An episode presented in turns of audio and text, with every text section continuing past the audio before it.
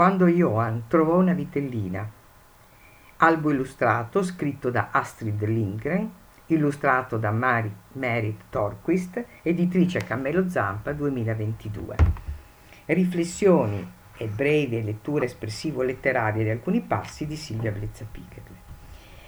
Mi fa molto piacere presentare quest'albo illustrato eh, che in realtà eh, è, è, datato, nel senso che il testo è stato scritto nel 51, però mh, sia il testo che le meravigliose illustrazioni sono di un'attualità unica.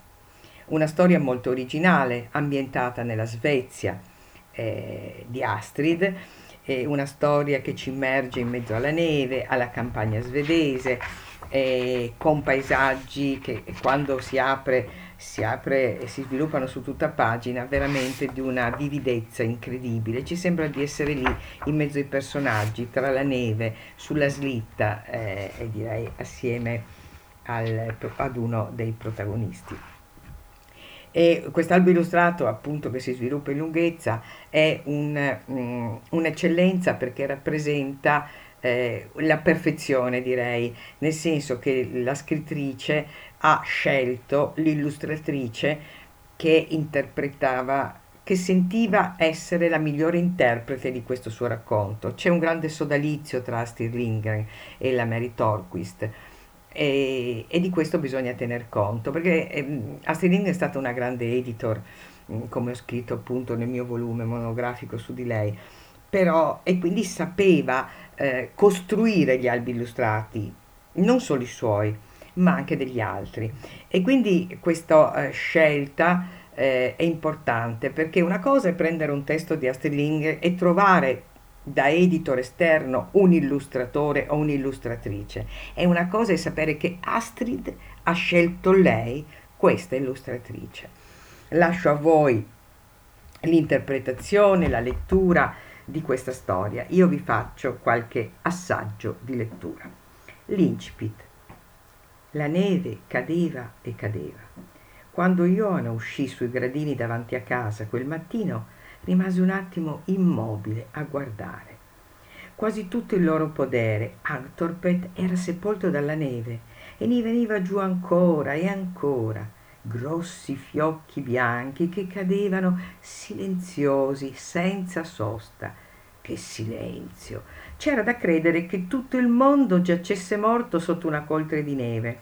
Tutto Antorpet, tutto lo Smolan, tutta la Svezia, tutto il mondo. Beh, non proprio morto. Da qualche parte in lontananza si risvegliò un suono, un tenue tintinnio di campanelli che si avvicinava e cresceva di intensità. Poi faccio un salto e vi leggo un altro passo più avanti. Quando la mamma era entrata nella stalla, la mattina aveva trovato Embla morta nella sua posta, proprio morta morta. Il veterinario che l'aveva visitata subito dopo aveva detto che aveva mangiato un chiodo. La loro unica vacca si era ammazzata mangiando un chiodo. Johan strinse forti pugni intorno allo slittino, in preda alla disperazione. Era un'ingiustizia che una gio- cosa del genere capitasse a chi era povero e aveva una sola vacca. Il giudice di Bakult aveva almeno venti vacche, ma si era mai sentito che una di loro si fosse ferita? No, loro crescevano sane e vive, in salute, tutte quante. Di sicuro si poteva dar loro da mangiare solo chiodi di 30 centimetri senza che riportassero la benché minima ferita. E adesso un altro salto e un altro assaggio di un altro passo. Embla. Embla era morta, proprio morta morta. Johan non aveva più una vacca. Gettò via lo slittino a spinta e varcò il portone della scuola col cuore pieno d'amarezza e le mani scontrosamente infilate nelle tasche dei pantaloni. Al mondo non c'era proprio giustizia, pensò Johan, non c'era aiuto per chi era povero. Succedevano cose terribili. Le vacche ti morivano e né a Dio né agli esseri umani importava nulla. Johan continuò a darsi la spinta sulla neve, pieno di rabbia, e all'improvviso si sentì adirato con Dio.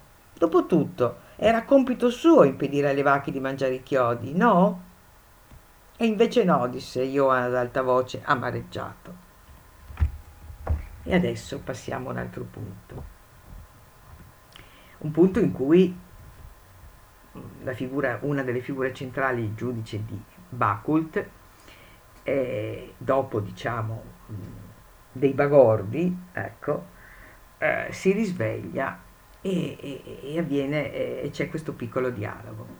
È vero, il giudice di Bakult si ubriacava ogni tanto e magari aveva anche altri difetti, ma era buono, questo nessuno lo poteva negare e aveva proprio un debole per i bambini. Lo vedeva che lo scricciolo di Actorpet era diventato subito triste. E questo metto cos'ha che non va? chiese con voce dolce. A Johan scappò un singhiozzo. Poi però strinse di nuovo i denti.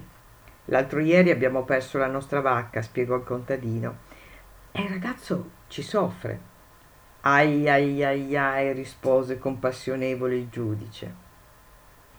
Johan disse infine, la vuoi tu la vitellina? Te la regalo. Il volto di Johan si illuminò di una luce chiara, una luce chiara e brillante. È strano però, pensò il giudice, quanto possono essere felici i bambini e quanto è bello vedere un bambino così felice. Poi, però, riprese il controllo. Lascio qui e vi invito a leggere tutta la storia. È una storia in realtà piena di speranza, una storia in cui si accenna, eh, ed era il 51, anche al tema dell'ubriachezza, ma con la solita levità e leggerezza che è tipica di Astrid Lindgren. Una storia in cui si soffre, una storia in cui c'è il pensiero bambino in primo piano, un momento di rabbia in cui questo bambino povero perde l'unica sua amica e l'unica risorsa della famiglia e quindi si arrabbia e si adira con Dio, ma in realtà è un momento di rabbia momentanea, perché poi eh, è un bambino pieno di valori, come ricca di valori, è sempre stata Astrid Lindgren, che ha saputo interpretare il pensiero bambino. Quindi un albo da leggere, un albo molto innovativo, perché trattando queste tematiche, mettendo in questo modo al centro l'infanzia, eh, nel 51 ha fatto qualcosa di eh, inconcepibile per i tempi, qualcosa che ha precorso eh, il futuro, tanto che oggi è qui ed è come se fosse stato scritto oggi, anzi direi che in alcuni casi per molte persone, eh, forse abituato e troppo a voler censurare i libri per bambini, eh, possono rimanere scandalizzate il, mh, dal fatto che ci sia un accenno all'ubriachezza. Ma eh, Astrid l'ha sempre messo in tutti i suoi volumi e comunque la migliore letteratura per bambini e ragazzi non nasconde e non censura nulla, perché il segreto è la leggerezza si può parlare di tutto, ma dicevo il segreto e la leggerezza con cui lo scrittore o la scrittrice racconta queste storie, suo, eh, le parole che usa.